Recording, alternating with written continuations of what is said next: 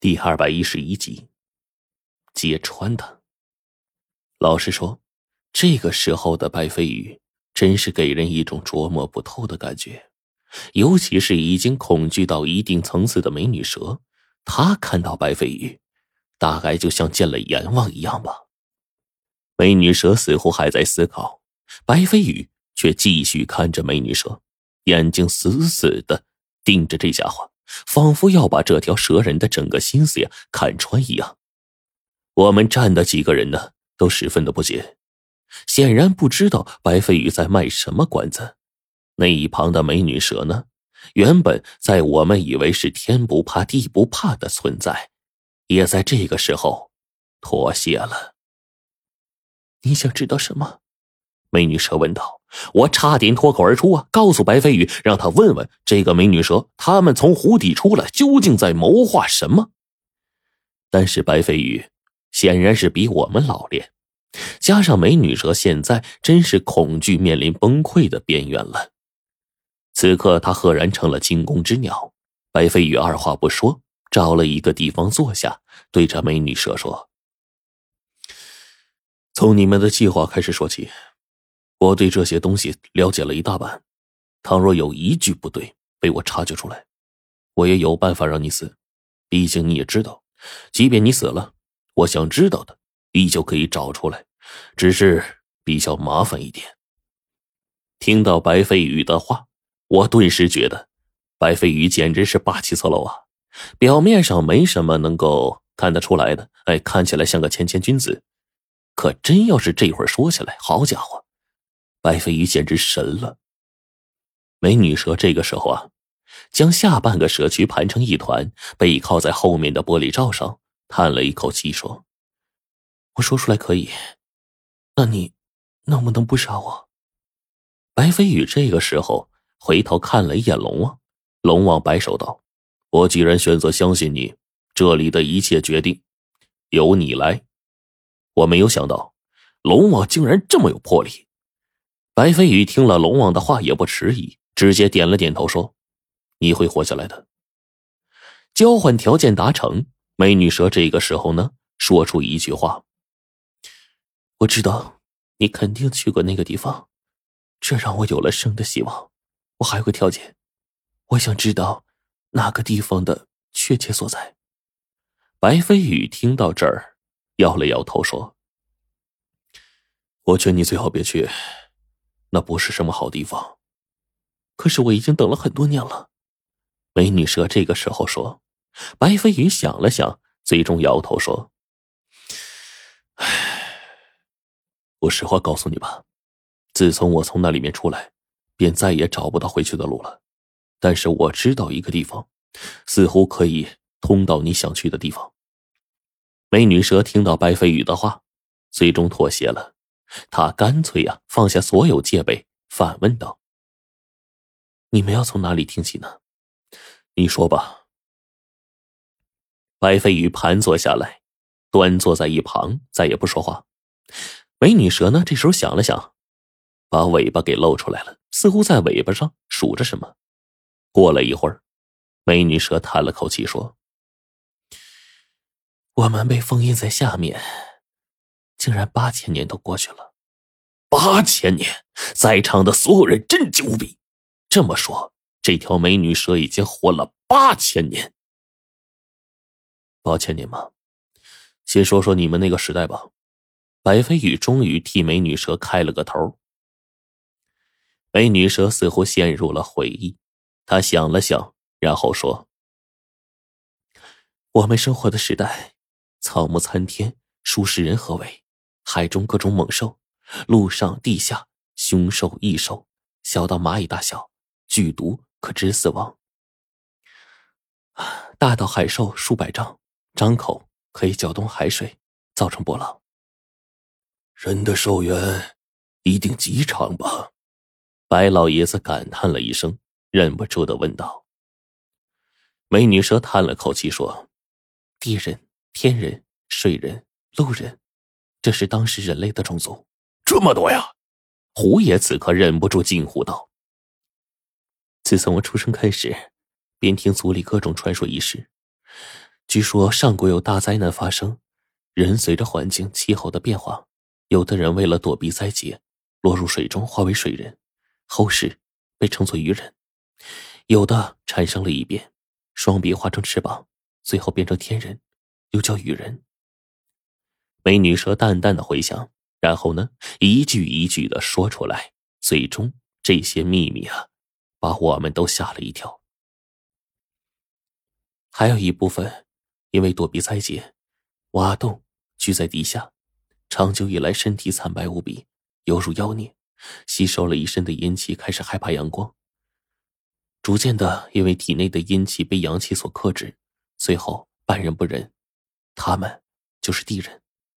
美女蛇这个时候呢，接着说：“路人，就是现在的你们，人的原本状态。”那个年代大灾导致了九成以上的路人死亡，其他三种都是为了躲避灾劫生存下来，后来演变出各种不同的人。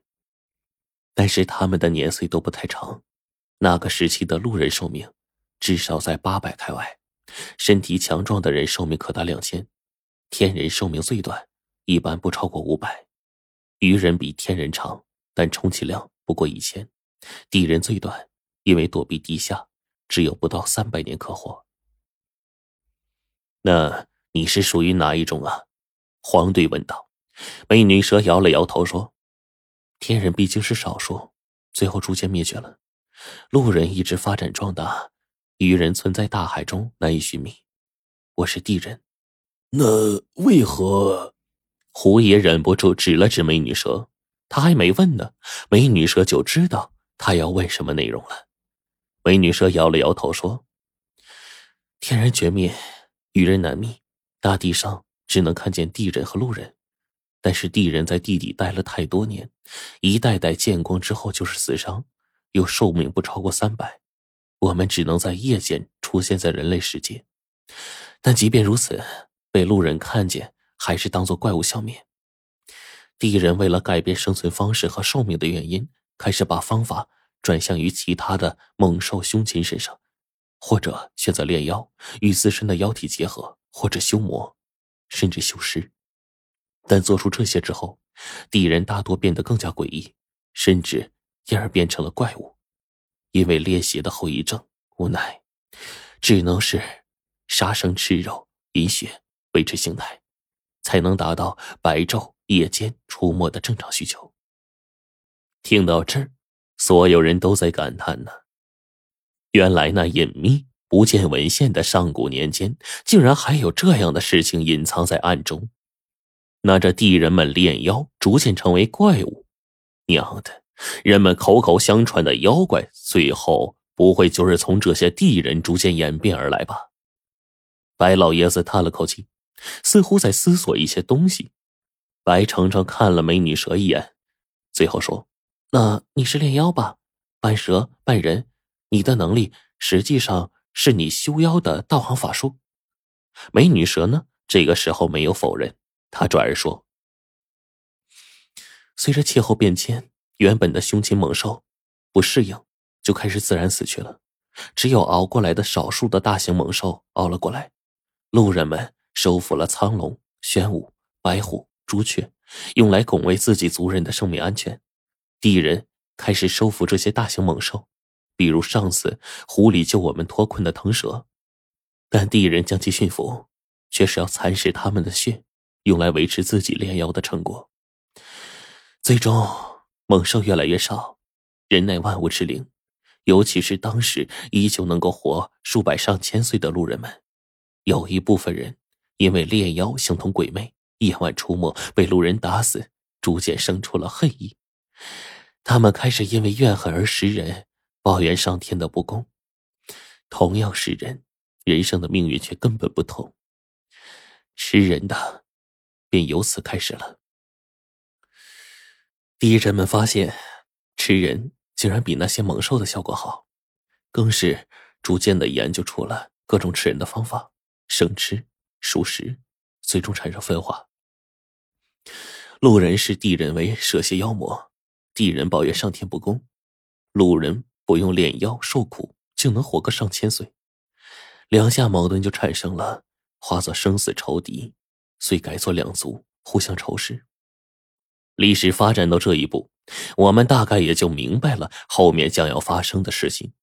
果不其然，我们从美女蛇的口中又知道了后面的大概。地人们炼妖吃人越发的精炼，道行高超，妖法极深，开始不惧怕阳光风雨，横行陆地。路人们开始和地人反抗，但是呢，路人终究比不上吃人炼妖增长道行的地人。巫术、道法、玄机，就在那个时候被路人的祖先逐渐开发制造了出来。那个时候有了成熟的天人感觉一说，但路人的整体实力。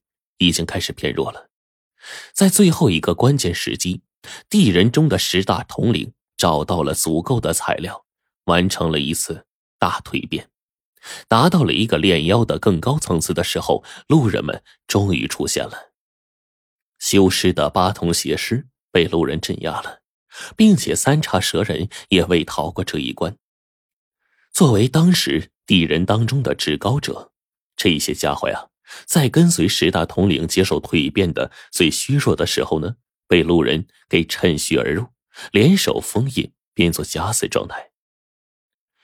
因为炼妖者寿命极长，道行高深，不易去除啊，只能暂时封印，等待千年后这些地人虚弱，再将其杀死。地人便是这个时候没落下去的，大多数的地人呢，都被当作妖孽屠戮一光。三叉蛇人、八通邪师以及其他几个地方的地人高层，都被分别不同时段被封印了。十大统领因为蜕变进行到一半被迫终止，也陷入到假死的状态。白飞羽这个时候终于开口了：“那么，哲那罗，算起来是你们的什么人啊？”他们是一些炼妖地人，只不过水平太次了。美女蛇接着说：“我大概也明白这美女蛇口中的话了。”然后问他：“徐子良他们跟你们什么关系啊？”地人里面还有一只是不肯炼妖的，他们被作为地人中最后一抹纯净的血统保留。再后来又经历灾难，其中大部分被掩埋下去死了，无奈只好修尸鬼道，剩下不多数纯净的地人。被作为地人一族最宝贵的资源，继承人便出自那里。听到这里，我才知道徐子良这家伙的身份。原来这家伙呀，就是那少数还保留着纯净血统的所谓地人之一。怪不得这家伙要找我拼命呢！原来和我们竟然有这么深的仇恨。那你们被徐子良他们？呃，首先唤醒过来，这目的很明确了呀，就是用来将地人曾经最高统治者那十大首领唤醒，助他们完成蜕变，是吧？美女蛇犹豫了一下，点了点头。到这里，一切暂时就都清楚了。那个黑白世界，大概就是那部分被掩埋地下死去，最后修尸轨道复活的地人所创造的。下面世界的徐子阳、徐芊芊兄妹，他们估计都是那个批次的人，但是他们实际上都已经死掉了。现在唯独剩下徐子良是个活人，那困扰我们的谜题就解开了一大半，这令我们顿时就觉得身上的包袱啊轻了好多。而这个时候，龙王沿着逻辑，终归问出了一个我们都想知道的问题：既然你是敌人。为什么要告诉我们这些？